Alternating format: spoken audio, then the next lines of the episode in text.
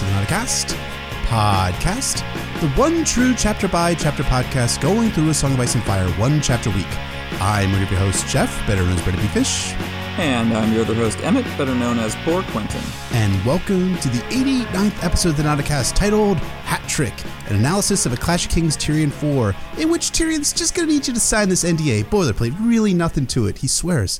Would Tyrion lie to you? I threw a sports reference in there for you, Jeff. I thought that was like a like an olive branch, like a bone It's to like a catnip, dog. catnip, man. It was like catnip Oh, for me. An even better comparison.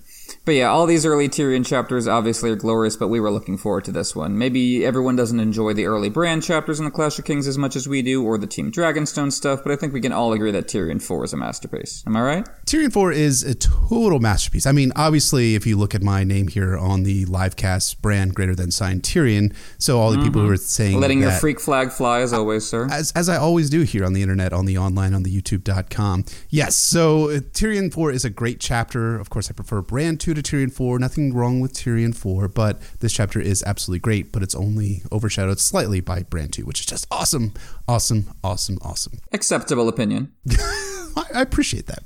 So, as always, this episode is brought to you by our small council, our Hand of the King Wolfman Zach, Grand Maester Tim Bob, Lord Commander of the King's Guard Mark N, Lord Travis, Master of Ships and Ward of the Waves, Sir Keith J, Master of Whisperers, Lord Philip the Merciful, Master of Laws, Jancy O, Lady Commander of the Night's Watch, Lord Jean, Master of Coin, Archmaester June, Healer of the Lesser Poxes, Ragged Michael, Ward of the North, Nelson the Hammer, Prince of Dragonscone, Scarlet the Other Red Woman and Mistress of Whisperers, Lord Micah, Warden of the West and the Kraken's Bane, Lord James, the Gem that was promised, the High Bearded Priest, the Blue Ringed Octoling, Lord Chick Assistant to the Hand of the King, Lady Zena of Valyrium, Hedrigal, Captain of the Airship Arrogance, His Grace's High Inquisitor, Sir Frank B., Sir Jasper the Cruel, the King's Justice, Lawrence, Prince of Dorne, Richard, Sea Lord of Braavos, Kelly, Warden of the East Mistress of Old Bay of Crabs, Stephen the Steadfast, Master of Hounds, the Blue Winter Rose, Knight of Highgarden, Lady Stephanie, Lord Ryan, Lord Anonymous, Lord Carlos, Lord Andrew the Restless, a priest of the drowned god, the King's Cook, Noli, Oli, Master of Cannoli, and our newest member of the small council, Sir Sorcidelica, who has been promoted from being a High Lord to a member of the small council. Thank you, counselors, very much, and welcome to the small council, Sir Sorcidelica. Welcome indeed, Sister Sorcidelica, and thank you very much, counselors, as always. And well done, Jeff, with your pronunciations. I, I you know, I'm, I'm putting things now phonetically here in the document. You guys can't see the document that I'm reading as I'm doing this, so I have to do it phonetically for some of these because I'm because I'm I, I can't read. Um, I, I don't read because I can't read, sort of thing. So that's It's like a heartwarming, it's like an Oscar bait movie. I can just see the trailer already. It's beautiful. That's beautiful. I like that. So, our spoiler warning, as we say in all episodes, we'll potentially be talking about all published books. That is the five novels, three Duck Egg novellas, histories, interviews, the Windsor sample chapters, as well Game of Thrones, TV show. Anything and everything. Lord James, the Jim who was promised, a small council patron, asks, What has watching the show and reading the books demonstrated to you about the relative power of the different media, and in Beefish's case, listening to the books? For me, the visuals dominate despite multiple rereads. I'm curious on your take. Let's throw out Lord of the Rings and the Fevre Dream graphic novel while we are at it. It's a terrific question and definitely something I think about a lot, especially in the wake of the show finishing. It's a question we're going to return to in terms of uh, this contents, uh, this chapter's contents itself near the end of the episode. But what do you think about that just in general, Jeff? What, you, what is that, that balance between show and books?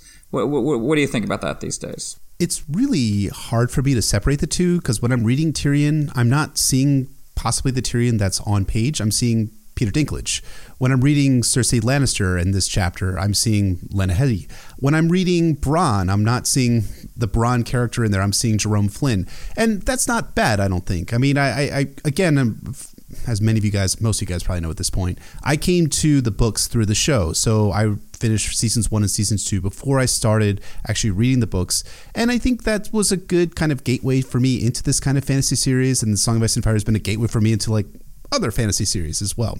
Uh, so I'm, I, you know, I, I know I'm kind of a little bit kind of a, kind of basic as, as the kids are saying these days and that's okay to be basic. I, tend to have a hard time seeing sometimes the way that george is putting different characters in as opposed to seeing what the show is. Now for those characters that are not in the books i have a much stronger sense of who they are and what they look like. And sometimes in my head i don't know if you do this man but i sometimes in my head like for a character like Jon Connington, I'll like think of Kevin McKidd from Rome, the TV show Rome, HBO's Rome, as as the stand-in in my head. For other characters, I have different ideas as well about different people who might play the part. So I've kind of had these fan casting ideas in my mind for characters that are in the books, major characters in the books that are not necessarily in uh, in the show. But I, I think it's it's it's fun, and but I've I've a yeah. So I guess I have a harder time. What about you, man? What do you think? It really varies. Certain characters, I think, are just have just been mentally colonized for me by their show version selves. Like Varys, Varys is Conleth Hill, and there's just nothing I can do about that. That's just permanently a state of affairs in my brain. And other characters are like in between, like Alfie Allen keeps shifting in and out of my mental picture of Theon because he does not remotely resemble Theon in the books, but he's also a really good actor who did a great job portraying Theon, so he's kind of emotionally there for me. And then you get like other sequences, like you know, the House of the Undying is an extremely visual sequence in terms of how it's written, but wasn't really translated one to one to the show. So where does that fit in? It, it varies all over the place. I just got the uh, the Clash of Kings illustrated edition. Oh, nice! Which has some wonderful, beautiful art in it, and so that's already having an impact on how I think about those chapters as we're going through th- this book. It's it's constantly evolving, and I think I'm, I'm interested that there are certain parts of the books that are obviously more cinematically designed than others, but those those don't necessarily end up being the ones translated to the show. As I said, like the House of the Undying, no, but the Blackwater, yes, very much so. Like when I read Davos's third chapter in A Clash of Kings now, the the the, the Wildfire chapter, I think about Liam Cunningham on the deck of his boat getting mm-hmm. blown apart into that you know fire green, and then Tyrion reacting and Stannis reacting. That's what I think about. So it's it's it's a mixed bag, and I think that's it's going to continue changing as as we go through the books and again you get an illustrated edition you get different fan art here that's something i'm glad is never static is, is the i think the visual relationship to the books yeah, I agree there.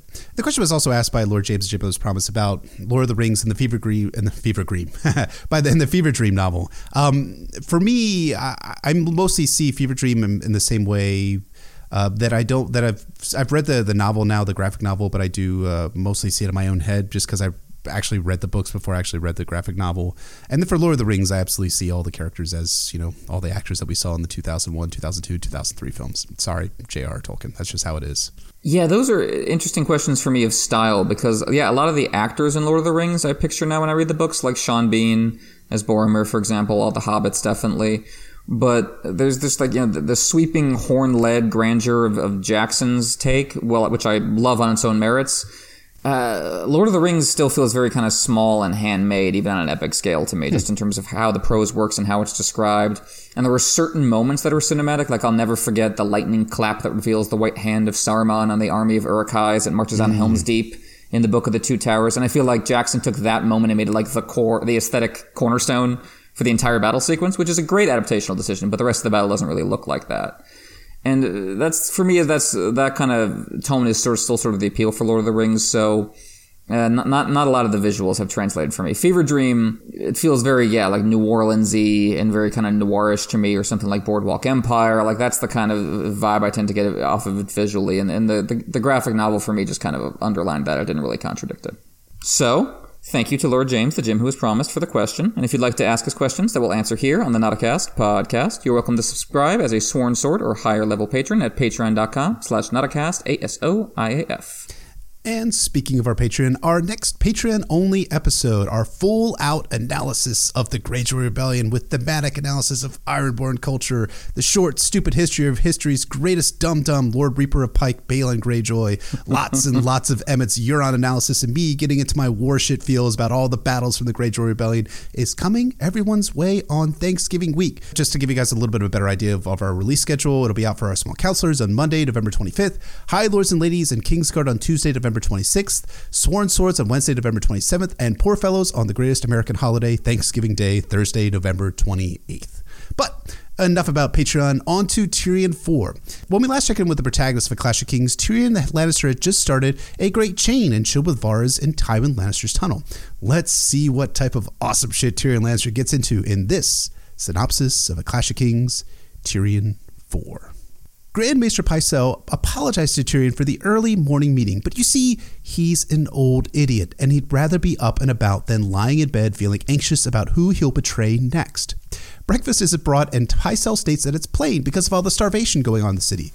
Tyrion thinks this is commendable as he takes a bite of egg, but Tyrion's view is a more Epicurean one. If there is food, I eat it, in case there is not on the morrow. Tyrion then asks if the ravens get up early, and Pycelle says they do, but why ask? Does Tyrion want Pycelle to write a message to send somewhere, maybe?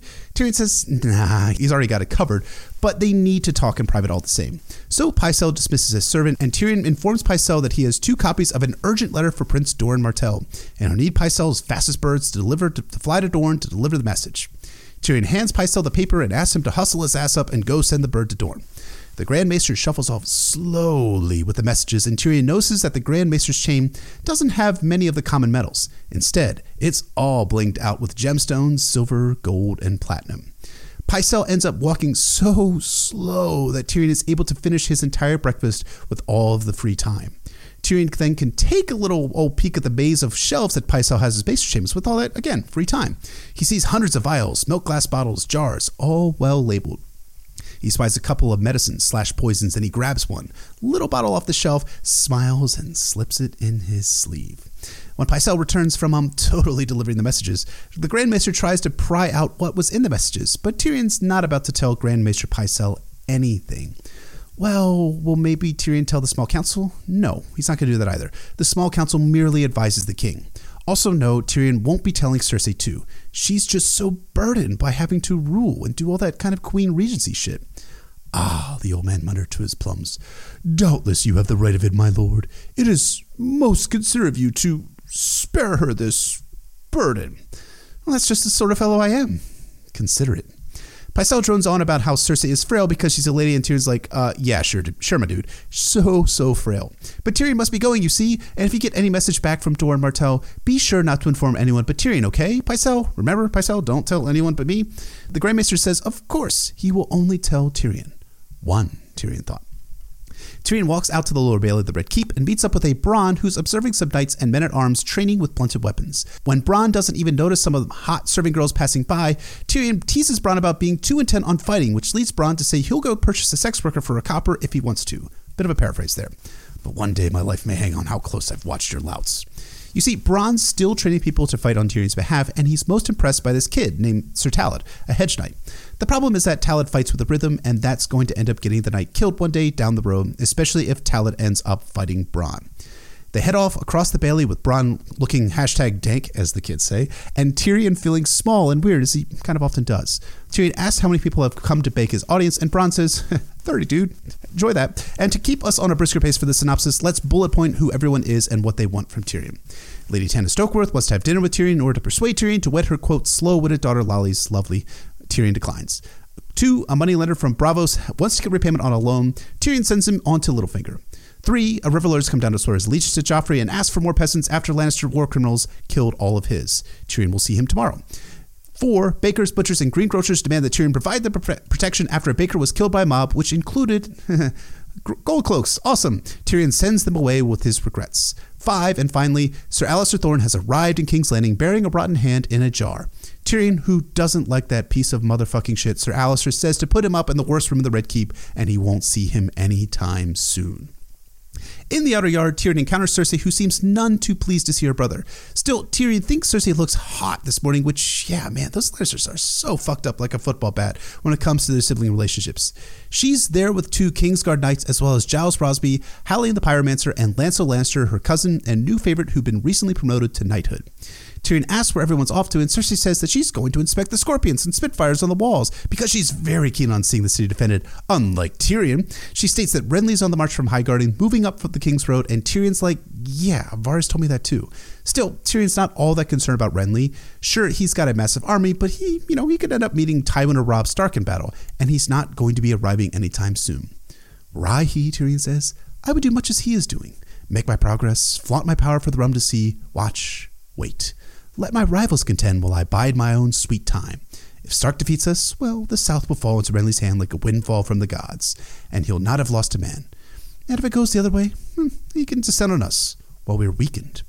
Cersei ain't happy about this, and she has a point about that. She demands that Tyrion demand that Tywin come back from Harrenhal, but Tyrion knows that's fucking stupid. Besides, Tywin wouldn't listen to Tywin or Cersei, but Cersei wants to know how and when Tyrion is going to free Jaime since he's worth a hundred Tyrions, which leads to Tyrion deflecting that question for a future subplot in Clash of Kings. This then leads to Cersei thankfully riding away with her entourage chasing after her. With Cersei gone, Tyrion thinks about Renly, and strangely, Tyrion thinks Renly isn't the greatest threat. He's young and green, having never seen battle. The greater concern is Stannis! Stat- I'm sorry, I always do that. Hell yeah. But Tyrion has no idea what Stannis is doing on Dragonstone. None of the spies that Tyrion had sent to Dragonstone returned, and Varys' little birds in Stannis' court had grown strangely silent too. but there had been sightings of Lysene war galleys off the coast, and there was word of sellsails gathering with Stannis on Dragonstone. If Stannis attacks by sea while his brother Renly storms the gates, they'll soon be mounting Joffrey's head on spike. Worse, mine will be beside him. Tyrion thinks this is a distressing thought, and he'll work to get Shae out of the city if it comes to that. But back at the Solar, Tyrion runs into Podrick Payne, who states, who stares at the ground when talking with Tyrion, telling the Hand of the King that Littlefinger is in his chambers. After teasing the boy a bit, Tyrion walks in and finds Lord Petyr. Sansa's gonna get you, you motherfucking sucker. Baelish sitting at the window seat, watching Joffrey attempt to do some small animal murder for sport, because of course, Littlefinger states that Joffrey is terrible at doing murder on small animals and invites Tyrion to watch with him. And the two observe Joffrey missing hares over and over again with crossbow bolts. Littlefinger tells Podrick that he should invest in pots, as the castle will soon be overgrown with rabbits in the coming months due to all the ones that are evading Joffrey's crossbow bolts. Tyrion asks if Podrick can get Littlefinger some refreshment, but Littlefinger says no. Drink with a dwarf, it said, and you'll wake up walking on the wall. Have no fear, my lord, Tyrion thought. It's not the wall I have in mind for you. Tyrion compliments to Littlefinger on looking elegant today, but the Master of Coin fakes having his feelings hurt, saying that he should look elegant every day. And then Tyrion makes a rapid shift in the conversation. Well, that's a handsome knife as well. Is it? There is mischief in Littlefinger's eyes. He drew the knife and glanced at it casually if he had never seen it before. Valyrian steel and a dragonbone hilt. A trifle plain, though. It's yours if you would like it. Mine? Tyrion gave him a long look. No, I think not. Never mind. He knows the insolent wretch. He knows that he knows that I know, and he thinks that I cannot touch him. The problem is that it's not just that Littlefinger thinks Tyrion can't touch him. Tyrion himself thinks that, as he explains in Littlefinger's post Stully backstory. If ever a man was truly armored in gold, it was Petyr Baelish, not Jaime Lannister. Jaime's famous armor was but gilded steel, but Littlefinger, ah. Tyrion had learned quite a few things about Sweet Petyr and to his growing disquiet.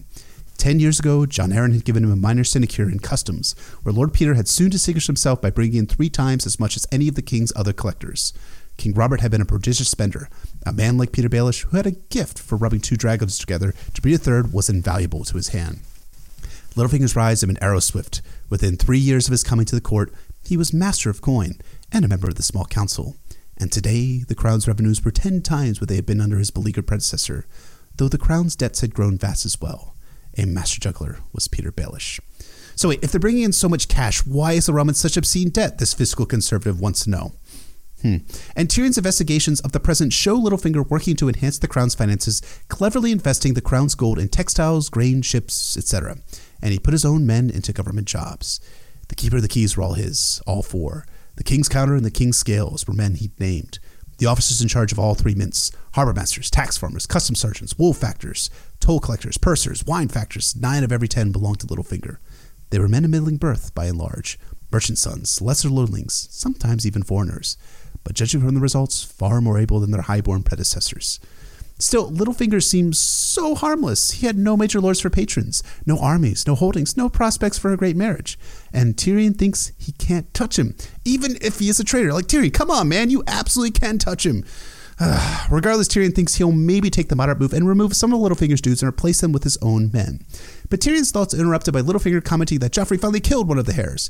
Tyrion takes that opportunity to get to business. He asks how close Littlefinger is to the daughters of House Tully, and Littlefinger's all like, super fucking close, emphasis on the fucking. He totally super banged both Tully sisters like the hot dick that he is. Tyrion thinks that Littlefinger is lying about banging Catelyn, but maybe Catelyn was lying? No, Tyrion, wrong. Catelyn is pure. She would never, ever lie. All the same, Tyrion knows that Catelyn and Lysa don't love him, so he wants Littlefinger, who was so close to the Tully sisters, to pass on a proposal on his behalf.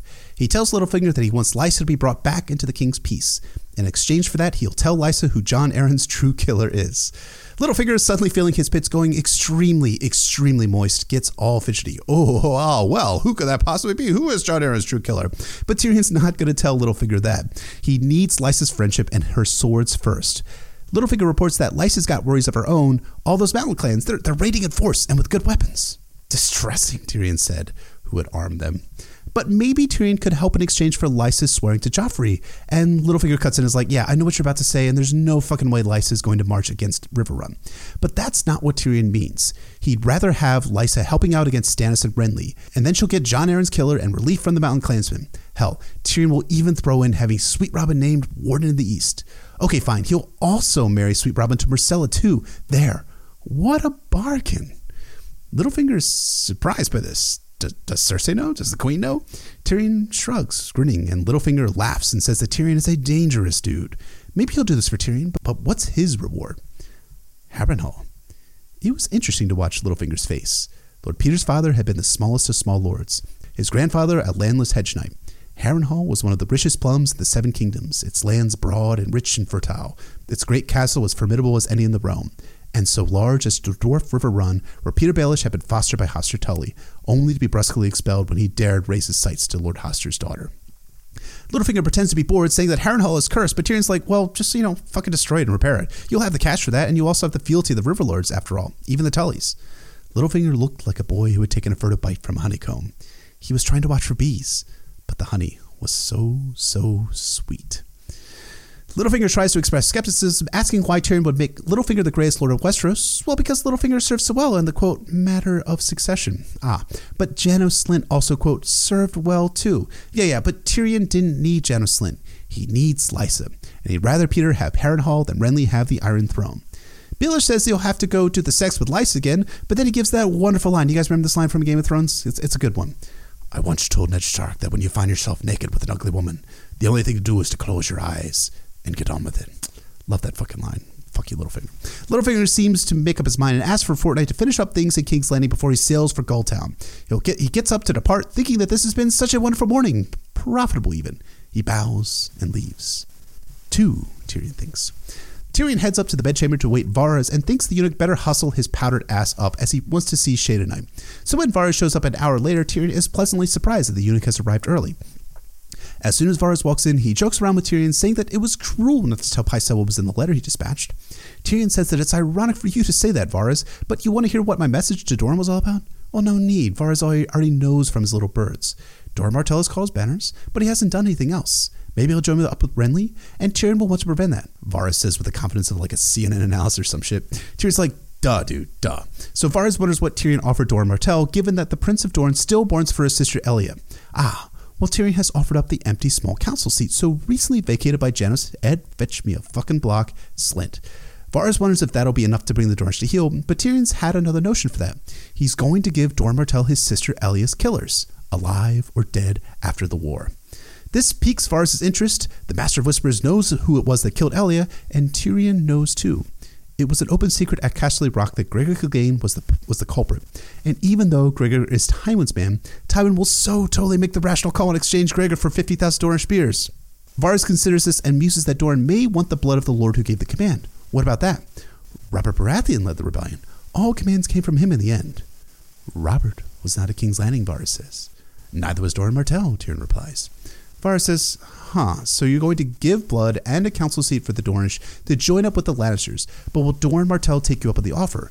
He might want more, maybe a token of good faith? Tyrion sighed, you know, don't you? Since you put it that way, yes. Tommen, you could scarcely offer Myrcella to Dorne and Lysa Arryn both. Tyrion, doing some great acting here, says that he's irritated that Varys cheats at these games. He wants to get Tommen away from Cersei and Joffrey. He's a good boy, and he can grow to be a good man if he gets away from them, Tyrion says. Maybe even a good king? Varys kind of like, hey, good king? Is that kind of something we want to be interested in? But Tyrion's not there yet. Joffrey is still the king to him. But Varys knows Tommen is the heir, and he's so very sweet and tractable. Problem, as Varys points out, is that Cersei won't want to part with Tommen or Myrcella. Tyrion can't send both away. Ah, but Cersei can't know. And that's why you can't tell her, Varys. And if Varys does tell Cersei, why Tyrion will know Varys to be his worst enemy. And when Varys giggled, Tyrion thought, three. And that is A Clash of Kings Tyrion 4. C- call me crazy, uh, but, you know, last week's chapter on Bran 2 is full of wholesome, good, faith, but still, you know, hard nosed northern politics with lords jostling for position and power. But ultimately, everyone's kind of working together, save for those motherfucking Boltons. There's a kind of level of trust here, but no, not not, not Tyrion 4. Like, this is gangster land, man, and you got to be a gangster to get out of here alive. So, you being the gangster movie fanatic, what did you think of this chapter, Emmett? Well, all these early Tyrion chapters are great, but this is the best of the best. Tyrion 4 is, is, is the Led Zeppelin 4, if you will, where all the elements from the previous chapters coalesce perfectly and attain new heights of political intrigue and intricate plotting. We could spend hours just praising the structure of it, mm-hmm. as George keeps us dancing with specifics throughout the chapter before pulling the rug out at the very end with the reveal of what Tyrion's been up to all along. But every detail along the way is notable in its own right, which is what allows this chapter to hold up so well on reread. It's not just the gotcha at the end, it's the context around that gotcha, and the density is the key to making that context work.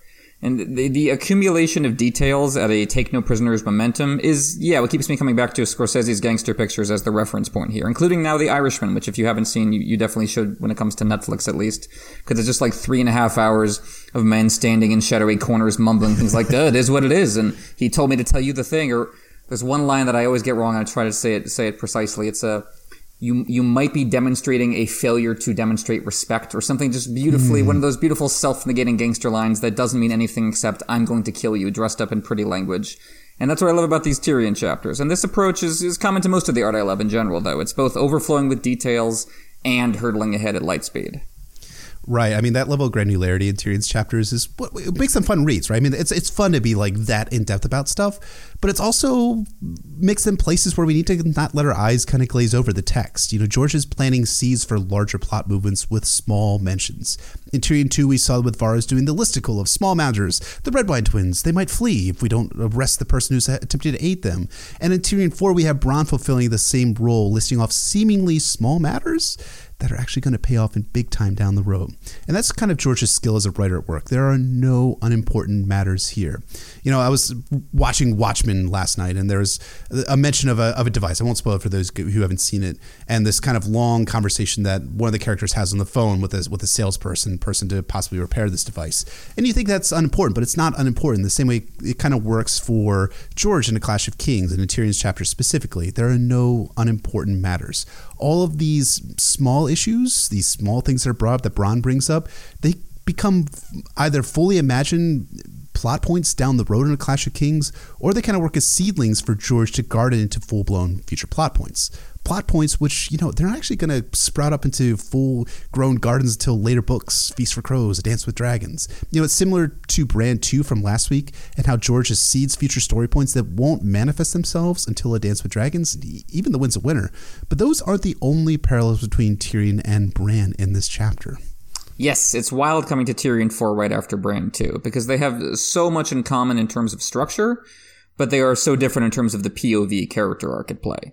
In both cases, George is taking us through a series of political figures, each with their own angle on the ever-shifting power plays of Westeros at war. Bran talks with Lord Wyman, Lady Hornwood, the Umber Uncles, etc., and Tyrion talks with Pycelle, Littlefinger, Varys, etc. And in both cases, we have this fledgling regime, the Stark and the Lannisters, tr- trying to hold on to its legitimacy and secure needed allies, while also determining who is and who isn't trustworthy. But while Bran is, you know, a good boy, a good lad, struggling to reshape his identity in a complex, hostile world, Tyrion is a much more ambiguous figure, working to just stay atop said complex, hostile world. Bran has on his side Sir Rodrik and Maester Luwin, who are well-intentioned patriots who love him, even though, as we said with Stephen, their decisions aren't always the best. Tyrion has on his side Bronn, a merciless killer, and Podrick Payne, who can't even meet his gaze. And like even in terms of family relations, like Rickon may aggravate Bran a little bit in these class chapters, but he is nowhere near as much trouble as Cersei is for Tyrion. But of course, the primary difference is the age of our POVs, and how that determines their level of engagement with all the political maneuvering around them. Bran is just starting out, and so we mm-hmm. see Winterfell politics through the eyes of someone longing for his childhood dreams to be restored instead. Someone with one eye always drifting out the window, you know what I mean? And Tyrion he hasn't had anywhere near this much power before, but he is old enough to have read quite a bit and presumably observed players at work, especially his father. So this is his dream. Reading people like his favorite books and, and moving them around on the board, proving he can master the society that has rejected him all his life. And while Bran, like Luwin and Rodrik, is locked into a reactive mode of thinking, Tyrion is on the offense. He's weaponizing intelligence. He's using his pawn's strengths and weaknesses against them instead of just taking in the information.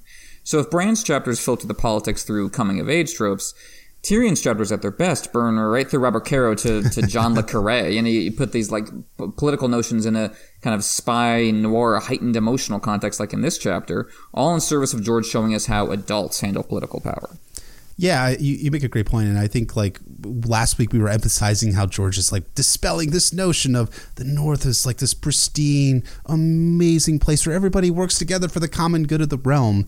When that's actually not the case, right? We've got actual hard elbowed politics that are happening in the North too.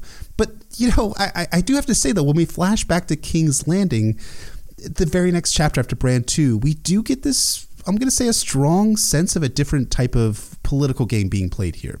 And while it's worth emphasizing that the playing of the Game of Thrones and King's Landing requires a degree of cunning and deception and mistrust that Winterfell doesn't at least, you know, automatically require, it's more than just the locations and even the histories and the cultures at work and why the game feels different you know, it comes down to I want to say Bran and Tyrion's individual point of views on, on the Game of Thrones. You know, in Bran two, we've got Bran saying, Bran thinking rather, that he had never asked to be a prince. It was knighthood he had always dreamed of, bright armor and streaming banners, lance and sword, a war horse between his legs.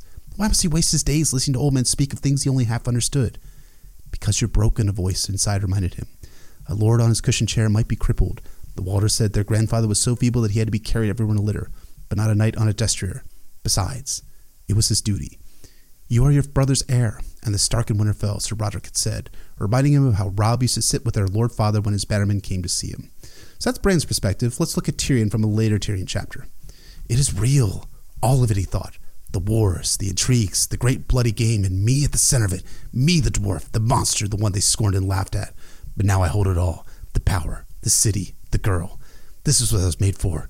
And God's forgive me, but I do love it you know, we, we need to consider like why these two are playing the Game of Thrones. You know, um, Bran is bored by the game, but he views his role as the Prince of Winterfell in stark terms. It's his duty. While Tyrion loves game for its own sake and how it compensates for his physical disability, making him feel powerful and loved and respected, which is a major component of being a Lannister, right? You've got characters from Tywin who are reacting totally against his father Tytos. You've got Cersei who's reacting against Tywin as well, and you compensate for different things that she is feeling inadequate as a result, mostly her sex and gender. So these these are aspects about Tyrion and Bran why we're looking at these two characters and why I think that George, as we were saying in the pre-episode, placed them in these two chapters in conjunction with each other. It's so sad because with Tyrion, he's more sympathetic in this regard than I think the other members of his family because the treatment he's taken has been more constant than I guess more sympathetic than Tywin. I think Cersei is sympathetic to a certain degree in this regard too, in terms of the way they've been treated by society. But you also see Bran dealing with a lot of similar issues, and he comes out of it in a much better place. And I think you can see George trying to balance sympathy for these characters in terms of the position they've been put in, the, the hunger that's been inculcated in them, the drive to do better than their predecessors and belong in their family, but also pay attention to the damage they do along the way because, you know, the people who get stomped under Tyrion or Cersei's boots, what about their arcs? Mm-hmm. You know, what, what about their conflicts and their family histories? Don't they matter just as much? And what right do the Lannisters have to just you know, take out their emotional issues on the landscape, as we've said before. And I think that's, as you say, I think George is working on different perspectives on that with Tyrion and Cersei and Tywin. But I think it's also worth noting that, like, compared to Jaime, like, if Jaime at this point, well, not this point because he's in jail, but pr- prior to being imprisoned by Robb, if Jaime wanted to just desert the Lannister cause because of how kind of noxious it was, he could just run off and be a sellsword like Robert sure. dreams of doing. That's not exactly an easy route to take, but it's a possible route, and it's one that Tyrion really doesn't have. As, as he says, and as Tywin has made known to him, the life outside of the, uh, being a Lannister of Casterly Rock is kind of an abyss for him, and we see that unfold over the course of a Dance with Dragons. So Tyrion does have fewer options, but it doesn't change the fact that George is showing us some some much baser motivations going into his power. Yeah, I, totally agree. I mean, like Jaime comes out of it with the best perspective when we get into his Storm of Swords, but it's still hugely problematic given all of the stuff that Jaime gets into, both in his backstory as well as you know, of course, pushing Bran out of the window at the start of the start of Game of Thrones. Kind of bad, I know, controversial, controversial opinion as that is. But I think like you know when we, we look at all these different Lannisters and look at the way that they're interacting with politics, we do have Tyrion who's occupying a, a, smarter role. He kind of has the reputation for being the smarter Lannister, and we do see that on early display in this chapter in our very first interaction that we have between Tyrion and the three possible. Are they possible? Or are they actual fucking traitors in the small council with Grand Maester motherfucking Pycelle? Indeed. So we get into the meat of the chapter, the, the three standoffs, the three showdowns with the members of the small council, and we begin appropriately on the bottom with the least impressive member of the small council now that Tyrion has gotten rid of Janos Slynt.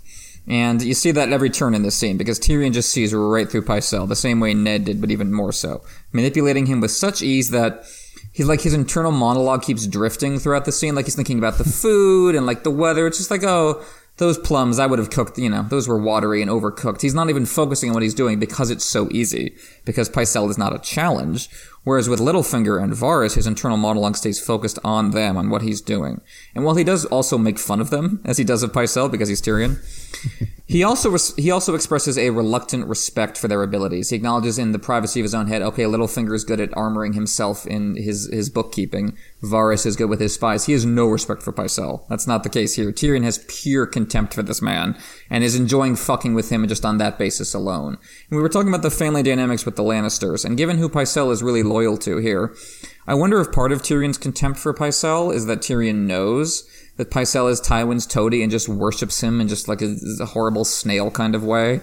And wonder if he's just kind of uh, subconsciously passing on his hatred for his father here. What do you think about that? I I do totally see that as, as the case that Tyrion is projecting his own hatred on his father. At the same time, Pycelle is totally loathsome as a character. There's not a single scene with Pycelle in it where I'm like, wow, Pycelle makes great points. Until we get to A Feast for Crows, of course, when he is in uh, Cersei Small Council. And as we said before, he's the smartest member of Cersei Small Council, showing how far the Small Council has fallen by the time we get to A Feast for Crows. You know, if, if Tyrion is Tywin writ small as he declares himself at the end of A Storm of Swords, maybe this is how Tywin views Pycelle too. Oh, oh sure, yeah, Pycelle is a total Lannister toady. Counseled Aerys to open the gates to Tywin as he's going to reveal later in a Clash of Kings. And you know, he helped bring he helps Cersei bring Ned Stark down, all the different, and he does other things on behalf of the Lannisters. But you know, you ever get the sense that Tywin is ex- exceptionally fond of Pycelle? You sarcastically derides him as the venerable Grand Maester back in Tyrion's final chapter in A Game of Thrones. He otherwise acts like Pycelle is a nuisance in the spots that they're actually together in the Storm of Swords. So the the idea that Tyrion is projecting this hatred of his father onto Pycelle works really well. But it's also you could also have another aspect of hatred, another avenue for Tyrion to have hatred for Pycelle as this guy that Tywin himself looks at and is like, I can't stand this. I guess he's like sort of important to my cause, but at the same time, he fucking sucks. He every single time I'm with this guy, he just bores me to tears and provides nothing of value to me in the small council. Because he's such a kiss ass, and that's really unpleasant. It's Yeah. really unctuous and unpleasant, even for someone with as inflated a self image as Tywin Lannister. I just think of the line from uh, from Milhouse and The Simpsons when he's thinking to himself about Lisa. "Uh, Once she sees you'll do anything she asks, she's sure to respect you. it's like that's Pycelle. Like, of course, he never, you know, has his own just identity and his own bearing. He's always just thinking about how will the words escaping my mouth please the Lannister, and that's just even if you're the Lannister, that's just that's just obnoxious to be around. And that's why it's fun for us to read this scene. That's why it's fun to watch Tyrion puncture Pycelle, to mock his hypocrisy, his shallow sentiments, the utter transparency of his desire to get access to privileged information. He's bad at hiding his own desires, which is a problem. Of course, you know, all that also reveals how cynical that, that Tyrion is. Like when Pycelle does his Pycelle sentiment, oh, people are starving outside, so I should keep my table, you know, my table simple. And Tyrion says, ah, I eat what we got, because who knows what we have on the morrow. that's, that's Tyrion's mindset at this point. While that's, of course, Tyrion cracking a joke, it's also like, wow, that's, that's bad if the guy in charge is cracking that kind of joke. You know what I mean? Mm-hmm. Like this entire chapter takes place in the context of the Lannister regime's fragility that Tyrion is desperately trying to shore up, dealing with the possibility that is, this is all going to collapse around their ears very soon. Like, you know, Tyrion specifically doesn't even let Pycelle finish his breakfast, which is a power play, of course, but it's also just to communicate the urgency. Like, he specifically hurries Pycelle away from his table with the specter of Stannis and Renly, and they keep popping up. If you notice on reread, they they haunt this chapter. Everyone's mm-hmm. talking about them because they are just ready to crash down on the Lannister crew, one or the other. And Pycelle pushes back on Tyrion, specifically in the name of Cersei and Joffrey, just to say, oh, like, oh, you know, the, the the king has the ultimate power, Cersei is the regent. Uh, but Tyrion uh, deftly dodges him with a definition of power that conveniently puts him in charge. First, he says, "Oh, the the council is subordinate to the king," and then Pycelle says, "Pycelle says, okay, so what about the king? What about Joffrey?" And Joff- and then Tyrion says, "Oh, well, but Joffrey's a kid, so really he's subordinate to me, his hand." Which is an interesting construction. Like like any good politician, Tyrion is presenting his definition of power as the natural conception of power, right? Common sense. I'm in charge. But power is a shadow on a, on a wall. Power is where you believe it resides. Power always has multiple definitions. And you could easily reach a different definition here, the one that Pycelle is going for, where Cersei is in charge as the regent. And that's why Tyrion has to be an effective LBJ-ish politician in the moment. he has to bowl right over Pycelle. He's, he doesn't even let Pycelle finish a sentence for most of this scene, and that's on purpose. And, and then he like gives him a blast of the old mismatched eyes, which he says, you know, always he uses to intimidate people. And it works on Pycelle, uh, you know, at least for the moment, to get him through the scene, to get. He, he's, he's not even trying to get Pycelle to be loyal so much as get to get Pycelle to perform loyalty, so then Tyrion can catch him in betrayal. You know what I mean? He's trying to get Pycelle to play along just enough. So he takes advantage of Pycelle's mis- misogyny while internally disagreeing that Cersei is a quote frail dove. You see that also with, with Catelyn back in book one, when Rickard Karstark claims that women are the gentler sex, and then Catelyn brings up Cersei as the counterexample. And uh, we get a lot of, of character information, great little lines. We're not getting much plot wise from this one as compared to the other conversations with Littlefinger and Varys. All we learn from this is that Tyrion is sending some kind of message to the Martells. And we don't learn the details, of course, because this is the real one. so we'll learn the details later. George can afford to hold us off on that because, you know, that's going to become an actual plot line. But Tyrion also has to keep the details secret because he specifically needs to know if Pycelle is reading the messages right? Like he, he, you know, if Pycelle just passes on something Tyrion directly told him, that's one thing. But if Pycelle is breaking operational security, if he's reading the messages Tyrion gave him, then Pycelle can't be trusted on a whole other level. Right, but it's but at the same time though it's it's amusing here, and I did skip this over the synopsis to be honest. Tyrion observes one blackbird flying away, so Pycelle sends one raven away to Dorne, probably right, to keep up the pretense that he's doing as Tyrion bids. But you know, as much as we're praising Tyrion's intelligence here versus Pycelle, which again is not, it's kind of a mountain versus a kind of a grain of sand sort of thing in terms of smarts going on, what's going on here. But maybe Tyrion should have known that Pycelle immediately betrayed him by the fact that it was one bird instead of two. Like I know this seems like a very minor point, but listen, here's the quote: Pycelle moved so slowly that Tyrion had time to finish his egg and taste the plums, overcooked and watery to his taste, before the sound of wings prompted him to rise. He spied the raven dark in the dawn sky. And remember, Tyrion had two copies of the letter and wanted two birds sent out. As he says, one letter and two copies. Send your swiftest birds. The matter is of great import. So, for all of Tyrion's cunning, we get the small hint that Tyrion may not be the greatest player as he imagines himself to be. Like, he should immediately know that Pycelle betrayed him because he only sent one letter forward instead of sending the two letters forward that, Tyrion, that Tyrion asked for. So at, at, the same time, though, you do get the sense that you know, Tyrion wants to kind of sense out the rest of the small counselors and figure out they're betraying him too. But he should have been like, yeah, okay, Pycelle is obviously the, the, the one of the traitors in the court. One of them. Just one of them. I love that George has just a, a, detail he can include in just for our benefit, not even Tyrion's. That's how many details he's packed into this chapter. He can afford just to give us one, and that is, yeah, that is a wonderful little touch that shows Pycelle is is rotten to the core. So before we transition from uh, Pycelle to Littlefinger, the next in the in the, in the one two three conga line, we get this little power walk with Bronn. And before Bronn brings Tyrion up to speed, before Bronn brings Tyrion up to speed, we get this uh, little comic moment with uh, Bronn choosing to watch the sword play among the men training rather than hit on the ladies walking past. And, you know, Tyrion makes fun of him for it. And Bronn talks about like, you know, I can get, I can get laid anywhere, but I got to focus on these guys because they might kill me. And there's there's an interesting contrast there that comes up a lot, not just in A Song of Ice and Fire, but all across, you know, all across literature, all across art. This contrast of the needs of war with the fleshbound needs of the individual. Stannis going to war versus Renly's Peach. You know what I mean? Like Jor- Jorah's Peach versus the situation he's in now with Dany. Or even the contrast between between the food that Pycelle and Tyrion are talking about, like the needs of the now, the needs of sating your your beastly belly versus the long term needs of the war. And in this case, Bronn knows where his bread is buttered. Uh, uh you know, a younger Bronn might have just gone after the ladies because he didn't have to care about focusing on those men because he wasn't in an institutional position to care. But now he is. Now this is his job. So he's a different man. And I love that Tyrion points out, hey, these guys are on our side. Like, you're not going to have to fight them. And you can just imagine Bronn smirking, like, sure, they're on our side today. Today, yep. But we're in a civil war. And he seems to understand more than Tyrion that, yeah, he could easily end up on the other side of the war from them. Just look at what's going on with Renly and Stannis right now. It, these things move so quickly, you don't necessarily know. And so you get this little, uh, this little walk and talk meeting with Tyrion, this little West walk, this little, uh, this little West Wing walk and talk, or, you know, pick a, pick a show with politics less obnoxious, but the, that kind of you know sharp back and forth dynamic, and it gets what we've talked about before. The Clash of Kings is not only about power, but about different conceptions of power and how they compete, both in universe and for our attention as readers. So you get these these again comic interludes about like marriage prospects for Tyrion. But they exist alongside reports of starvation inside the city and war crimes outside it. And the point is that for Tyrion and Bronn, there's no difference. Mm-hmm. For they are just talking about this in a neutral tone, all our items on the agenda with no moral valence, which, you know, I've uh, interned a little bit on Capitol Hill and for some other in big institutions, and yeah, this is how people talk, and it's it's kind of chilling after a while.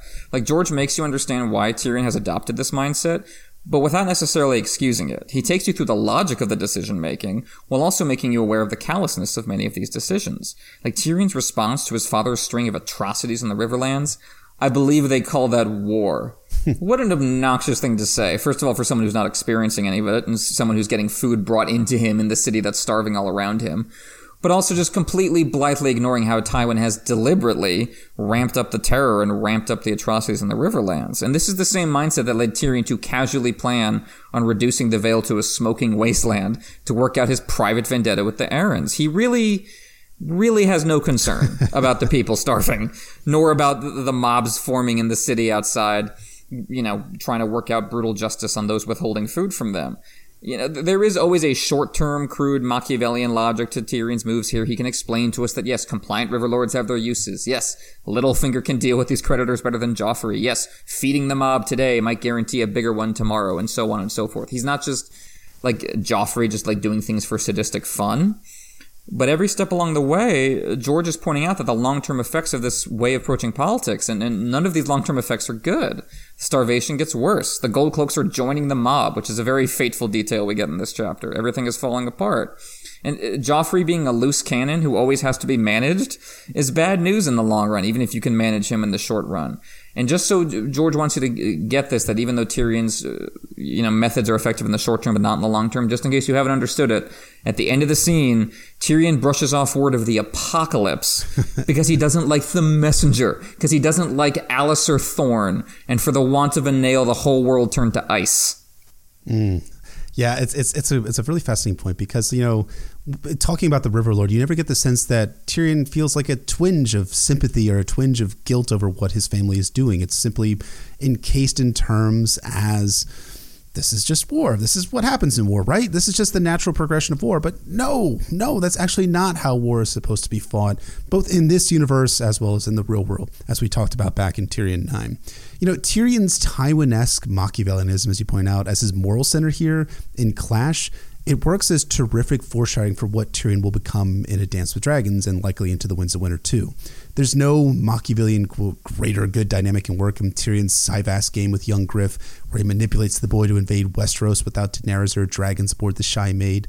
Instead, like, you know, you've written this really, really well. You know, Tyrion is playing young Griff for nihilistic kicks, enjoying the game for its own sake kind of like Littlefinger does, as we're going to find out at the end of this chapter. It's a little Littlefingering move, as you know, again, you and other folks like Adam Feldman have pointed out in your various essays. You know, one of my appreciations for A Clash of Kings is noticing George working at the margins of Tyrion's story to make his villainous turn more palatable and more believable. And this is how good character twists work. You know, it makes a sympathetic character have little wrinkles, just teeny tiny little things in their outlook that you kind of side eye for the moment, but you, you push it aside, right? Because Tyrion is the protagonist in the Clash of Kings. We're all rooting for Tyrion. We don't want Tyrion to die, right? Right? Right? Maybe, maybe, maybe not anymore. But it's all set up for the future dark turn George has in mind for Tyrion in Dance. And as George said in 1999, as we've quoted a couple times now, Tyrion, well, he's the villain after all.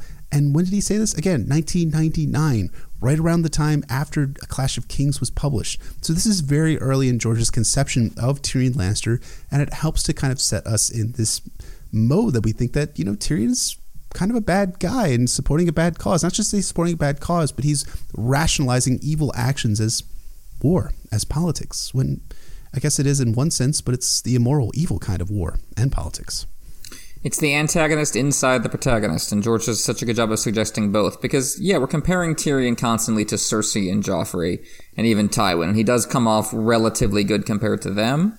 And it, it, a lot of his sins, when you come back to a chapter like this, are mostly sins of omission, ones you might not necessarily catch on first read. The lack of sentiment, the lack of emotion, the lack of concern. Callousness is harder to pick up on than obvious, mm-hmm. like, you know, jaw dripping with blood sadism, right?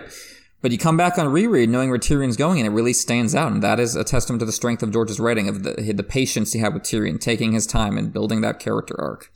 But speaking of petty personal ego swamping all of the concerns, here's Cersei. Cersei just kind of shows up for a little bit in this chapter. She's not as involved in what's happening as she will be in the next few Tyrion chapters in Clash. But we still get that great Tyrion Cersei dialogue I've talked about before, where they just immediately piss each other off and start poking at old wounds. And that's not to say that at an institutional level they would ever be allies. As Tyrion notes, Cersei was never going to be happy about how he handled Janos Slynt. but that they are constantly at each other's throats when they don't need to be is bad for the Lannister cause in general. Even if it wasn't Cersei who ordered Tyrion at, killed at the Blackwater, although I, I half think it was. And I and I can't exactly say that Tywin makes it any better when he shows up to crack heads together in a storm of swords. I do like the pattern in A Clash of Kings of Cersei uh, constantly being a step behind Tyrion in terms of intelligence gathering. Like there's this constant thing where like Tyrion will do something or learn something, and then Cersei will turn up like waving her finger about it and reacting to it a chapter or two later. And this produces comic moments like Cersei telling Tyrion that she's more concerned about the defenses than him, which is just laughable on reread when we know what that chain is for, and that Cersei, if anything, sabotaged the defenses repeatedly while Tyrion saved the city.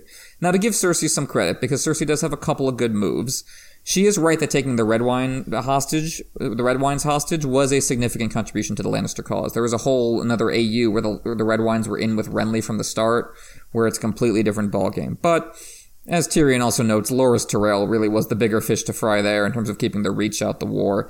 And everywhere else, he's on a deeper level than Cersei. He knows why it's dumb to bring Tywin's army to King's Landing, as he says, that would serve no purpose but to make you feel better. He understands Renly's strategy. He explains it very cogently, more than Renly bothers to himself. And he also knows why Stannis is more of a threat in spite of Renly's strategy, because the problem with Renly's strategy is it allows other people to reshape the board. That's why he has to react to Stannis showing up at Storm's End, leaving his, his infantry in the dust and that that's the the hole he leaves open. And Tyrion, of course, doesn't know what Stannis is going to do, but he understands. Oh, Stannis has a move yet to make, and he's cunning, so that move might be a big one. And I got to keep my eye on that. And Renly's going to take his time. Again, Martin is immersing us in his understanding of the politics of his entire fictional world through the lens of Tyrion and what Tyrion makes of all of this. Yeah, you, you make a great point. Like he is immersing us in that, and he's also, I, I want to say he's he's doing a good job also of again expanding out the world in such a way and starting to kind of move different threads together. So one of the things I think is interesting about this chapter and the fact of the Redwyne Fleet. The Redwyne Fleet is going to be like this major thing in A Storm of Swords and then A Feast for Crows and then The Winds of Winter, where they're kind of going back and forth across Westeros, right? They're sailing around the, the Arm of Dorne to get up to besiege Dragonstone. Then they sail immediately right back down to Dorne when they learn when they actually take Dragonstone and Euron is upsetting things, let's say slightly upsetting things in the Reach. Here we're also seeing George doing the same thing here, where we have the Redwyne Fleet being staying back at the Arbor and not moving to assist with the Lannister regime at Westeros. And this allows Stannis to move his fleet and invade Storm's End. And then later they're going to come up after the Redwynes join, after the Tyrells rather join with the Lannister cause. And then we have you know, then moving back back down south again after Euron shows up in, in A Feast for Crows. So these these are all like you're starting to see like George kind of expanding the plot as well as making it more complex and complicated. And, and you know, the Redwyne Fleet is a very minor thing in the grand scale of things, but it becomes much more major later on in the story. I also think it's it's really interesting too. You bring up this point about Cersei being a step behind Tyrion. This is something that you know you kind of get the sense maybe that Varys is telling Tyrion things first and letting him understand what's going on before he tells Cersei because he wants to be like, okay, here I'm going to tell the one guy that I'm really working with here, really working hard to try and make him a part of our little uh, young Griff plot later on in, in the Dance with Dragons. But at the same time, like he does have to tell Cersei too, and that's all working together to make a really interesting plot point where you have Varys kind of playing both sides and maybe possibly doing some other things on the side as well as we'll get to later in a Clash of Kings. That's a good point. I hadn't cons- I hadn't considered that. That's a good point. Obviously, I think Tyrion is, is a little more cunning than Cersei in general, but yeah, Varys is also privileging him with information, and Tyrion is taking full advantage of that. But before we get to Varys, of course, we get to Littlefinger, who is, is introduced in this chapter in just the most uh, over the top villainous fashion imaginable, just leaning back with his plum doublet on his in his yellow cape, sitting back to watch the, the king kill animals for fun. And isn't that just Joffrey in a nutshell? By the way, it, it's it's pointless bloodletting, and he's not even good at it. He's not even effective at it in like a Maegor sort of way. He almost castrates one of his own Kingsguard in this scene, which I had forgotten. And as with Tyrion's jarring lack of concern for the hellscape we've seen up close in Arya's last chapter, this is meant to frame the politicking, right? Let's give it a context. Even as George draws us into the details of Tyrion's plans with Littlefinger, he never wants us to forget the king it's all supporting. If you think about it in terms of like a, shot in a movie, you'd have like Tyrion and Littlefinger, like, you know, in the center of the frame in the foreground. You can imagine like Joffrey shooting crossbow bolts just out of, out of focus in the background. But so you always know it's there. So you always remember it's happening. That's what's going on here. And Littlefinger's response to that is the most Littlefinger thing ever. Invest in pots, pod. Monetize the rot always be closing, even as Rome burns. Castles are for winners. And Littlefinger, of course, is someone who always thinks th- through the double implications of his words like that. There's always something under the surface. That's why you get the hilarious moment in this scene when Tyrion says he's going to give uh, Lysa Jon Arryn's true killer, and Littlefinger's response is, "True killer, I confess, you make me curious. what a word choice on his part and George's part to sneak a little confession in, into his obfuscation. So this opening statement of ideology, invest in pots. This is his shot across Tyrion's bow, right? This is him saying, this is how I think. This is my, his way of differentiating himself from someone like Pycelle. I am not to be trifled with. And Tyrion knows that, even as he goes on to manipulate Littlefinger. After all, this is, this is personal, not just business. Tyrion knows that Littlefinger framed him, and Littlefinger knows that Tyrion knows, and as Tyrion points out, Littlefinger is not concerned about that in the slightest. And part of that is just the thrill that Littlefinger gets from courting disaster. Part of it is also, to be honest, George's thumb on the scale, keeping Tyrion from executing Littlefinger, because George needs Littlefinger to stay around for plot. But it is also grounded in the material realities of government in King's Landing, in which Littlefinger has invested so much, literally and otherwise, over the years. To come back to the comparison to Bran 2, this is Littlefinger playing the Wyman Manderly role, right? He's the modern financial thinker out to vertically integrate the state. The crown's money will not simply sit in the vault like a dragon's hoard. No, you gotta, the crown must become a, a lender, a speculator, a landlord, a central cog in all the industries, a thumb in every pie. And this is indeed how a federal state can evolve into uh, a federal, a federal state. This is indeed how a feudal state can evolve into an early modern one. And the, the problem is that Littlefinger is going considerably farther than Wyman's benign patriotic profiteering. Littlefinger is rigging the entire government to explode. Nothing in his books is reliable, as Tyrion learns in The Storm of Swords, because all the people who would tell on him owe him their jobs. And knowing him, they probably owe him their lives. Mm-hmm. Wyman wants to help his new kingdom grow and become secure. Littlefinger wants to be able to cripple the central government at will on behalf of his new patron, which by the time of Winds of Winter is shaping up to be Queen Sansa of North and Vale as we've said before, it's it's this kind of like gruesome, uh, cynical take on rags to riches story in fantasies. Like you know the, the, the scrappy, intelligent, lower class kid working his way to the top, but he has no aim beyond destruction and jealous possession. Yeah, it's it's funny, right? I mean, like this is our primary source on little what Littlefinger was doing after he was expelled from Riverrun, which we find out from Catelyn's sixth chapter from A Game of Thrones. And, it, and that kind of brings up something, though. Even though we know a little bit about what happens, there there is a gap in our knowledge. There's a gap in terms of what Littlefinger was doing between seven years, 282 and 289 AC we only know during that time two things. One, that Littlefinger went back to the Fingers after Hoster Tully dismissed him, and we know that he wrote Catelyn a letter at some point in between those years that she later burned. But we really have no idea what else was going on. But then suddenly he reappears in 289 when Lysa entreats on Jon Arryn to appoint him as the customs officer in Gulltown and then he turns out to be in a surprise economic prodigy. What, what was he doing at, for those seven years, right? What there's there's nothing in his background or his backstory that we learn from his fostering in, in Riverrun that leads us to say like, yeah, this guy is definitely going to be this financial genius who's able to manipulate the markets, manipulate the government, and manipulate the treasury in such a way as to bring ruin to all of King's Landing and all of Westeros as a whole my theory. So I have a theory about this. I, driven, of course, because all theories. This is something that's uh, was brought up in a, in a recent Storm of Swords podcast about theories about Lost. All theories should point to a character reason or a character motivation. Like a, a, an idea of a hypothesis should have a character end state when it comes to narrative fiction. So my theory, I think driven by his burning hatred of Hoster Tully and the nobility, he makes a grand study of the nobility and determines that the nobles are shit at finance. Then he finds people who are talented in these areas and puts them into positions of power, making them his allies using monetary corruption as his leverage point. We get this quote from the chapter. They were men of middling birth by and large, merchant sons, lesser lordlings, sometimes even foreigners but judging from their results, far more able than their highborn predecessors. You know, I, I do wonder kind of whether these men are aware that they are co-conspirators with Littlefinger's plan to bring down Westeros, crashing on the nobles, or are they kind of like, you know, the mafia from The Dark Knight, which is the only movie that millennials know these days. Uh-huh. Guys who are just interested in enriching themselves off a rotten system who don't realizing who or what they're getting into bed with. So that's kind of like my general hypothesis. We got seven years where Littlefinger just educates the shit out of himself. You know, as we were saying in pre-production, it's kind of like seven years. You got your four years of undergrad, you got your three years for your master's degree. Littlefinger at that point is a master of finance. He's a master of manipulation. He's a master of utilizing of putting people in the best positions that he can get his own ends at.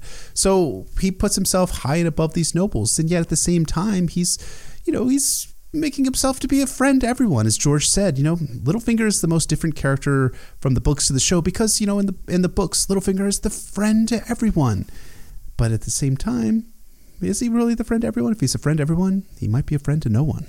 Precisely, and even the people he's not a friend to he's made sure along the way to make himself indispensable to them. He is indispensable to his current, current patrons by A, being the only one to understand finance, and B, presenting himself as unthreatening, as lower class, disreputable, the kind of guy who would know about finance. And by the time someone with a more jaundiced eye about that sort of thing than Cersei or Tywin comes along, it's too late to do anything about it, especially with a war on.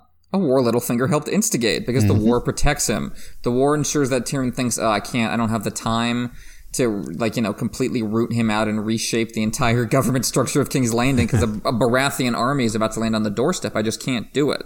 All of which goes to explain why Tyrion feels he cannot touch him. Instead, he hopes to make use of him. But he knows that Littlefinger is not going to be a pushover like Pycelle. And this is where we find Tyrion as a more adept politician than Ned, because Ned pretty much just has the one strategy. And I admire it, and I think it's more effective than people give him credit for, and I think he was mostly brought down by combination of bad luck and timing and lots of factors, as we discussed in our coverage of A Game of Thrones. Mm-hmm. But T- what Tyrion has all over Ned is his multiplicity of strategies and his ability to shift his strategy to meet a new target. Where Tyrion cut Pycelle off, he spars with Littlefinger back and forth. Where Tyrion's mind wandered while Pycelle blathered, he runs over Littlefinger's dossier constantly in his mind because he knows that's who he's dealing with here. It's it's it's much more one on one, and that is how he's able to zero in on Lysa and Harrenhal as the keys to Littlefinger's compliance. And I love how much time George takes to describe Tyrion's awareness of Littlefinger's ticks. Like Tyrion just takes such pleasure in watching it play across Littlefinger's face. Littlefinger realizes what he could have, and then realizes, oh, I'm giving away my desire for it, and then goes, eh, I can't help myself. Like all that plays across Littlefinger's face. It was clearly like less than a second, but Tyrion takes it all in. And it helps that they, they have something in common, these two, and both, that is that both of them are just extremely cynical. Like neither one is considering Lysa as a person. Both are just lying throughout this conversation about what they've done and what they're intending to do. And I lo- everyone loves that part where Tyrion just feigns distress about his own guerrilla activities. but it's also chilling. Like that's a real world government thing. Like two powerful mm-hmm. people talking about the the guerrilla movements they are inspiring and are disavowing and are like pretending to cover up and deal with. You know, you're kidding yourself if we think our our state isn't doing that kind of thing all the time. But the, again, the difference is that Tyrion and Littlefinger. Not the difference. The important thing is that Tyrion and Littlefinger are talking very shallowly about it and are not taking it seriously. We have moved on from Pycelle's false pieties, the, the pretense of taking it seriously, to a showdown of pure snark between these two. And that's what makes it fun, but also, I think, depressing. Yeah, it is very depressing when you have these guys being like, oh, well, you know, sucks for Lysa that she has to have all of these mountain clansmen killing the shit out of the Vale. That's that's so terrible. It's not, but I arm them, of course, as Tyrion thinks. Um, I also think it's interesting too in this this section how we see the mask kind of drop a little bit for Littlefinger. We're you you mentioned his his like facial ticks. He's like picking up like Tyrion's picking up on things. Like we're seeing Littlefinger's imagine endgame kind of springing to his mind. It's like ah well I don't actually have to do all of these things that I planned in the long term because I could just get Harrenhal given to me for doing this one little thing. And you know, there's there's a sense that you know these guys are operating as peers. You know, I think like a lot of people have this idea that Littlefinger is some sort of master player in the Game of Thrones, and yes, he is very good at it. But as Tyrion is going, it makes clear in this section of the chapter you know, he's not perfect at the game. He is letting himself be seen by Tyrion. And Tyrion is, by seeing these things in Littlefinger, is able to kind of pick out what is working, what isn't working in terms of his manipulation of him. And that's that's fun, I guess, for me to have Littlefinger kind of get his kind of like kind of chopped off at the knees. It's fun. It's fun. I, am just saying it's fun. But it's, you know, that also then takes us to our next section. So we have the parody with Littlefinger. What happens when the third counselor shows up in the in the small council chambers with Tyrion? Yes, and now we arrive at the top of the mountain, the greatest player of them all, Varys the Spider. And with Varys, we see Tyrion once more shifting his strategy. Like he's just sitting and waiting for Varys, knowing that Varys will come to him, which speaks so much to how he's playing Varys. Like he bowled over Pycelle, right? He's sparred on even terms with Littlefinger, but he's waiting for Varys. He's going blank for Varys. Like if you imagine, like, you know, uh, someone said this and I forget who, but like the core act of politics is just trying to be able to read someone's mind and that the reason politics is so complex is because we can't. like that's what we have to build an entire political system around is just being able to look at the other person in the room and go, "What are you thinking?" And so if you think about these three uh, showdowns between Tyrion and the counselors as, as, as that made literal, like psychic duels while trying to read the other person's mind. Tyrion just bowls right over Pycelle and immediately reads his mind and knows what's going on and gets bored. Tyrion and Littlefinger are trying to read each other's mind, and both are kind of semi-successful in bouncing back and forth. But with Varys, Tyrion knows that he's going up against someone who is better at mind reading than he is, mm-hmm. so he puts his mind on blank. So he lets Varys in and lets Varys fill him up with his own assumptions, and that's how Varys gets ahead of himself. He, Tyrion knows that Varys will already have spied out the offers he made via Pycelle and Littlefinger. And rather than coming up with a false story that Varys will see through, he allows Varys to reach his own false conclusion regarding Tommen. And this is so smart because it, it uses Varys' primary advantage against him. And even with that deceit, there, there's a, a, certain candor here between Tyrion and Varys. More so with, with Littlefinger and much more so than with Pycelle. Many Tyrion chapters in Clash kind of have this structure where he starts with the, the mask intact and it gradually slips over the course of the chapter as he he gets more frustrated and full of doubt and regret, like we saw with Bronn in the Janos Slynt chapter, or he gets more kind of into it as he gets here. And here he finally exposes his aim all along as the chapter ends. He wants to see who is more loyal to Cersei than to him. That's what this whole thing has been about. All the details were smokescreen and traps, all to get to that one idea. Who is reporting to Cersei before me? And it, it's a brilliantly executed plan, and it's necessary given how Cersei conducts herself politically, as George helpfully reminds us in this chapter.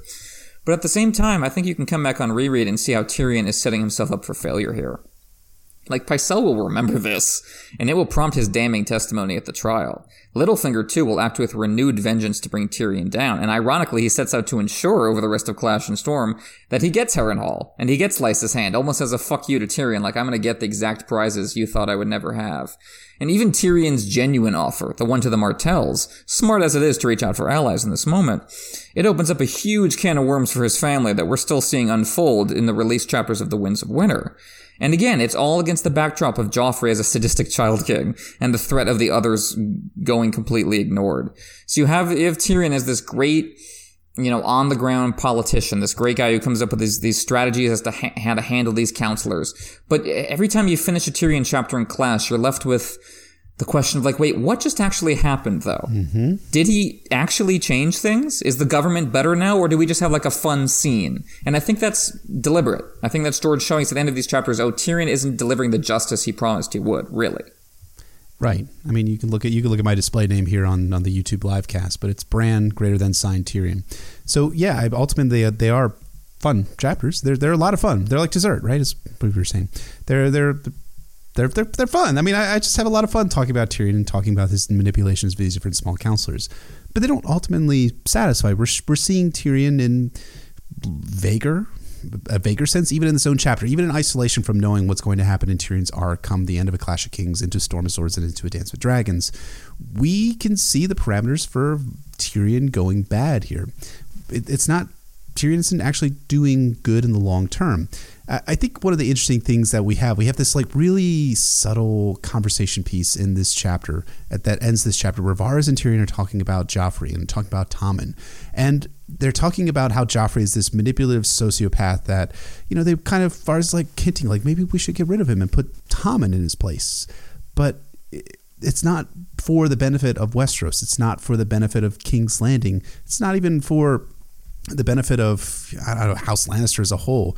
It's because he's more pliable, more tractable. He's able to be manipulated more by these power players in King's Landing, and that's ultimately where I come down to. Like why I think the Bran's chapters are better than, than Tyrion's chapters because there's there's a bit of it's it's filling. It's fulfilling in terms of how Bran is operating and how the people that are coming to Bran with petitions and different ideas that they want to do in the new ki- kingdom in the north, how they want to actually operate. And yes, they are, you know, they're hard elbows. They are attempting to use their position to advance their own house, and their own cities, their own castles' interests.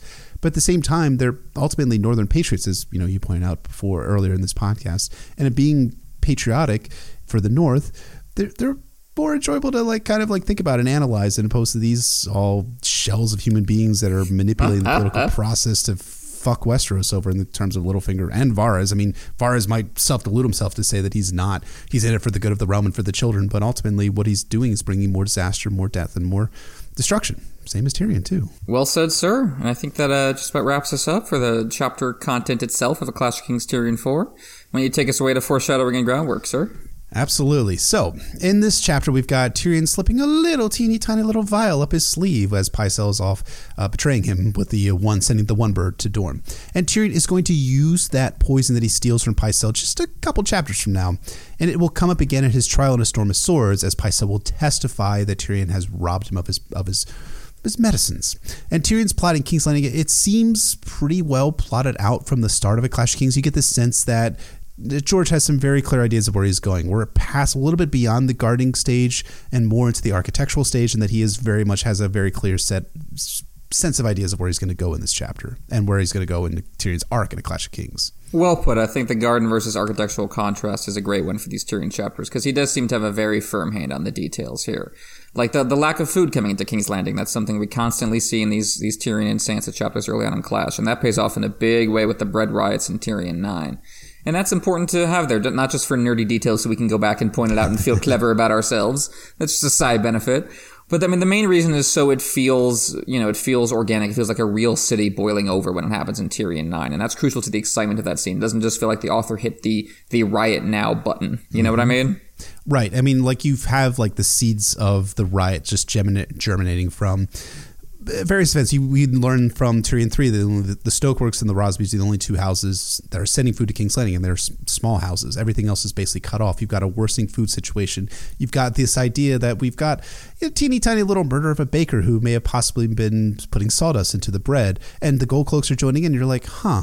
So what what is this all building to, George? What is it all building to? Well, it's building to a massive fucking riot that's going to almost overthrow Joffrey before Stannis and or Renly can even arrive in King's Landing. Absolutely, it's it's going to be a, it's really interesting to see how this the starvation of King's Landing and, and the the mood of the small folk pays off with the, with the spare movement. But that I'm getting ahead of myself with getting to a feast for crows. Absolutely. Speaking of a feast for crows, we also see this Stokeworth plot is going to crop up uh, again here. We sh- it shows up here with the fate of again poor Lollys, who is um, probably the one of the biggest victims from the riot in King's Landing, which and that then is used to motivate Bronn during Tyrion's trial and throughout a feast for crows, where they utilize Lollys as you know you can marry you know Bronn, possibly uh, rather they're going to utilize Bronn as as as a means of marrying Lollys to marry into the noble class. And along kind of the same foreshadowing line, we get this line from uh, from Tyrion, which I kind of glossed over in the, in the synopsis, which is Tyrion says to Bronn, "Perhaps you should eat the goose and marry the maid. The maid, of course, being Lollys." And so, a uh, question for you: Do you think that George had this idea that Bronn would marry Lollys in mind when he wrote A Clash of Kings? It's possible. I mean, Bronn's uh, social climbing is such a constant in Clash and Storm, and the the Stokeworth marriage plot is left dangling, especially after the riot. So maybe I'm curious if he always planned for it to be handled off screen the way it ended up being in a Feast for Crows. Maybe he intended to have a closer look at it at some point. That's an interesting question to, to, to, pose to George at some point down the line. But speaking of stuff being set up for a Feast for Crows, there's just so much set up in this chapter. It's one of those, again, like Bran 2, where there's just tons of foreshadowing going on.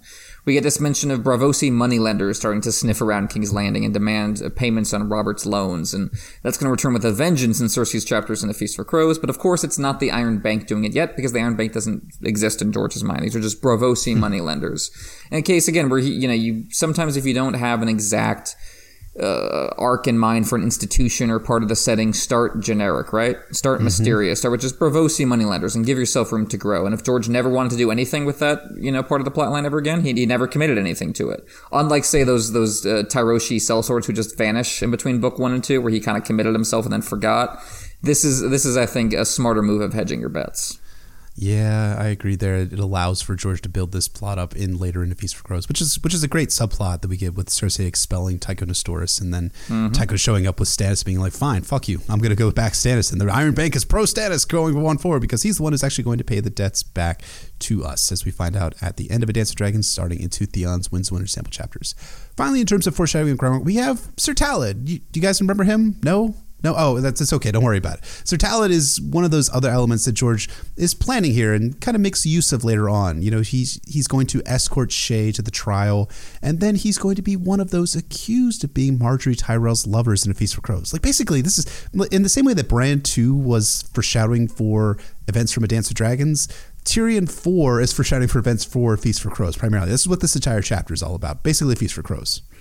Yes, you can see George plotting out not just Tyrion's arc, but a lot of events in King's Landing going for the next couple books. And not even just plotting them out, but introducing elements that he will later draw from, as we're saying. Certainly, Sir Talon is a minor character. George definitely doesn't have those things in mind, but he's just of a cast of characters, and George restrains himself from just inventing new ones every time. He goes back, it's like, who have I mentioned before? Who's a minor character I can mention again that'll make this universe feel, feel lived in on reread? And so, yeah, Mar- especially Margaery's uh, quote unquote suitors in the Feast for Crows feel just like, uh, just a complete list of all the minor characters in King's Landing. Jalabhar Xho is there, and the Redwyne Twins. It's like everyone who's just been floating around the background gets gets called in because that's that's you know that's your use of your tertiary characters. They don't have to do anything, but which when you need a group of people for an event, they're there for when you need them. And George, I think Georgia knows how to handle that sort of thing. He absolutely does. So I think about wraps this up for our foreshadowing Garmic portion of this chapter. To kind of walk us into our kind of larger discussion piece, I, I figure we, I would start with a very bold, bold statement because I'm very, very brave, as people, as everyone says, and which I'm going to say that you know this scene in the show is better than as portrayed here in Tyrion Four. Did I blow your mind?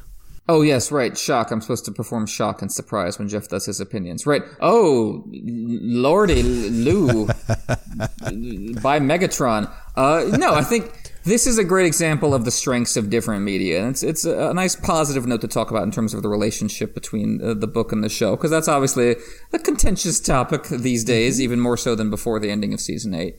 So you know, to to get everyone together and sing "Kumbaya," these are just two two great scenes. Like this, the scene on the show is so like bone dry and brutally effective, and it's, it's a great example of, of editing. In the same way that putting Bran 2 and Tyrion 4 together side by side is a great example of a very different kind of editing. There's, um, what do you call it in comics? I think it's called, it's gutters, or how you refer to like the space in between panels, like, you know, the white space and, you know, the space of implication and plot events happen there and things happen off screen and character emotions happen. And George has always been very good in the gutters. Always been very good at creating meaning out of out of putting two chapters together. It's something we've talked about before, and we'll talk about a lot going forward and that's that's something you see in the show too is, is the power of editing and the power mm-hmm. of, of putting two images together. You know this goes back to the, the primary idea of the, of the kuleshov effect in filmmaking the idea that editing is cinema that putting two images together is what makes meaning more than any one image. And you see that in the one two three scene in the show so perfectly just cutting in the same room from tyrion's conversation boom boom boom pycelle littlefinger littlefinger varys and by necessity what you lose is what makes this chapter special which is the sprawl the right. details, the endless lists. I've been now rereading uh, the greatest novel of all time, Gravity's Rainbow, and one of the things that makes it so special are just the endless lists and endless details. And that's is super relevant for a book that's all about like the the horrible, great invisible systems that control our lives. And so that's that's a lot of what George is getting at in the Song of Ice and Fire too. So it, it's appropriate you have all those details and you can get lost in them and bounce back and forth. But this is one case I think where the show wasn't correcting a mistake, but just just cleaning it up into a perfect visual format. And I, I just think it's great. Right, and you know, props to uh, Catherine Ch- Chappell, who uh, was the editor for this scene from from Game of Thrones season two. She actually uh, passed away just a few years ago. I think you know the other thing too. That I think is makes the show a bit better is the way they've kind of framed it. Like it, it's it's a bit confusing. Like I had to read it a couple times to kind of refresh my mind. You know, having read the books a couple times now and being a reputed A Song of Ice and Fire expert, as everyone says. You know, right? But at the same, but you know, and the show is very much cleaned up and very easy to understand. And I love some of the acting that's done too with Conleth Hill when they say when they're like, um, when Tyrion's like, I plan to marry Myrcella to Theon Greyjoy, and Varys just like deadpans like Theon Greyjoy. And he, him. Just, really, my lord, that just makes no sense. I love Conleth Hill in that scene. He's just playing it. Every every word is just beautiful.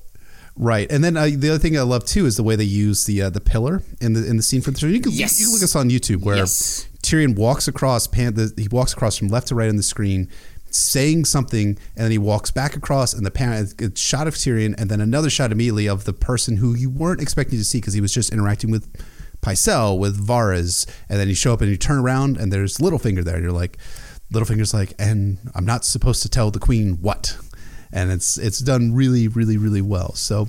It, it, we, we we've got numerous criticisms of the Game of Thrones TV show. I think you know I, I appreciate the show more than anything for bringing me to A Song of Ice and Fire. But of course, but, but it's a, you know at least the first couple seasons they did mostly a really excellent job of adapting this work, and that's something that we kind of do need to praise the show is in terms of its adaptation powers, the way that it does the hard work of taking something that George once described as impossible to translate to television to to a movie and making it palatable and making it interesting for us as people to watch. And that's good. I think it's good on the show's part. And one thing i think that really makes this scene great and one thing you highlighted talking about just the pillar and the way it works is that it's a scene that was clearly shot with the editing in mind mm. and that is something that i think defines a lot of great tvs and movies and differentiates them from a lot of you know mediocre to bad tvs and movies is there's there's so many TV shows and big budget movies where it's clearly just like shoot whatever material we have, we will cobble it together in editing. And you can do that if you're like, you know, if your editor is like Thelma Schoonmaker, who shoots all sure. of Scorsese's movies, and she's a genius. And if you're that good, or like the, the, the woman who edited Pulp Fiction, whose name escapes me at the moment, if you're if you're that good at editing, you can cobble together a story out of that. But most people are not. And right. so I think a, a, lot of what makes an effective showrunner is you have the second level of your mind going, what's it going to look like in the editing suite? And that was clearly a shot with like every, like, okay, Peter, you're going to turn right here when you say mm-hmm. this line, because then we're going to edit it right here. And that was just like every, every wheel was turning. Everyone was, every element was in on the, this exact event that was going to happen. And that kind of snapping together and that precision is what made Game of Thrones at its best really great. And when even my favorite moments of the later seasons did feel more like, let's shoot everything yeah. And let's edit it together afterwards and see what we can come up with. Yeah, they blocked the shit out of that scene. They yes. did a fantastic job of doing that. And so props to Game of Thrones. Here's us praising the Throne Show after after all these years down the road. I do remember this that being those scenes with Tyrion and Varys and Littlefinger and Pycelle being among my favorites when I was watching season two before I even read the books. So props right. to the Throne Show. We have a lot of fun doing that. Yeah. Um, it's because I mean this is the kind of the scene you you salivate to shoot if you want to make The Wire and right. not if you want to make Lord of the Rings. Like that's the right. I think that's the crucial difference. And yeah, I think a lot of times the show felt a little more comfortable in the former domain. And I think I think a lot of people feel that way too when they read that Tyrion's chapters are a kind of groove you get into. And a lot of the other series, rest of the series doesn't necessarily work like this, but the, this particular tone and structure really is just brilliant. And it's a pleasure to come back and still a pleasure to watch those scenes from season two. Absolutely. So I think that about wraps us up for this analysis of A Clash Kings Tyrion 4. As always, please rate and review us on Apple Podcasts, Google Play, SoundCloud, Podbean, everywhere and anywhere where you find our podcasts. Check out our Patreon at patreon.com forward slash notacast ASOIAF or follow us on Twitter at notacast ASOIAF. Email us at notacastasoiaf at gmail.com. You can find me at Poor Quentyn on Twitter or at poorquentin.com. And you can find me at BryndenBFish on Twitter, BryndenBFish on Reddit, and my website is warsandpoliticsoficeandfire.wordpress.com. We want to shout out and thank our high lords and ladies on Patreon Lord of the Squishers and Warden of the Deep, Lord Clint Esquire, the Wolf in the West, Lady Veneris of the House Colgarian, the first of her name, the overworked Queen of the Pencils, the Eraser, and the First Draft, Queen of Monochrome, devotee of the Great Game of Thrones, portraitist of the realm, Lady Realist of the Seven Kingdoms, creator of arts, and maker of drawings. Lady of a Thousand Words, Septon Eastwood of Introvert Isle, Septon Meribald the Shoeless Sage, Lady Madeline Rivers, Justiciar of the Trident, Sister Winter, Lady of the Wolfswood, Nessie the Elusive, Warden of the Neck, Defender of the North, and Keeper of Secrets, Sandy the Dragon, Blood of Queen Daenerys, and Lady of Jameson, Lady Brit, Bastard Mistress of Harrenhal, Sir Thomas the Raven Knight, Lord of Blackwood, Sir Tim, the Knight who was guided by voices, Sir Courtenay, what did the Five Fingers say to the face Penrose, Lady Dillsdale, the Star Spear of Crescent Hill, Sir Way of Course, and our newest High Lord, Matt, Warden of the Sanguine Shore. So thank you very much to our High Lords and Ladies, and welcome, Warden Matt yeah, thank you guys so much for your support, and again, welcome to Matt, and thank you, and keep the keep the sanguine shore nice and warden. I don't know if that's a word or not. Doesn't matter. Yeah, I called him Warden Matt. It's like, oh, that sounds like he's in charge of prison. That's not great. he's like he's like a warden, like the I want to redo that. Yeah, that's okay. We'll, we'll figure it out. This will be this will be your your mulligan. Remember, I had that mulligan with the cannoli, oli, master of cannoli, whatever that exactly. guy was. Exactly. Small council. Yeah. So join us next week as we stay right here in King's Landing for, for Clash of Kings Sansa 2, in which two drunk not knights take out their issues on Sansa. Ah, oh, Emmett, are these are these men ever going to like grow up?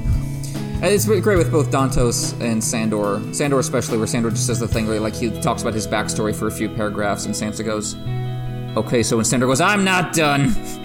Let me talk more about how my trauma kind of relates to your trauma, but I can't deal with it. Fuck me, I'm drunk.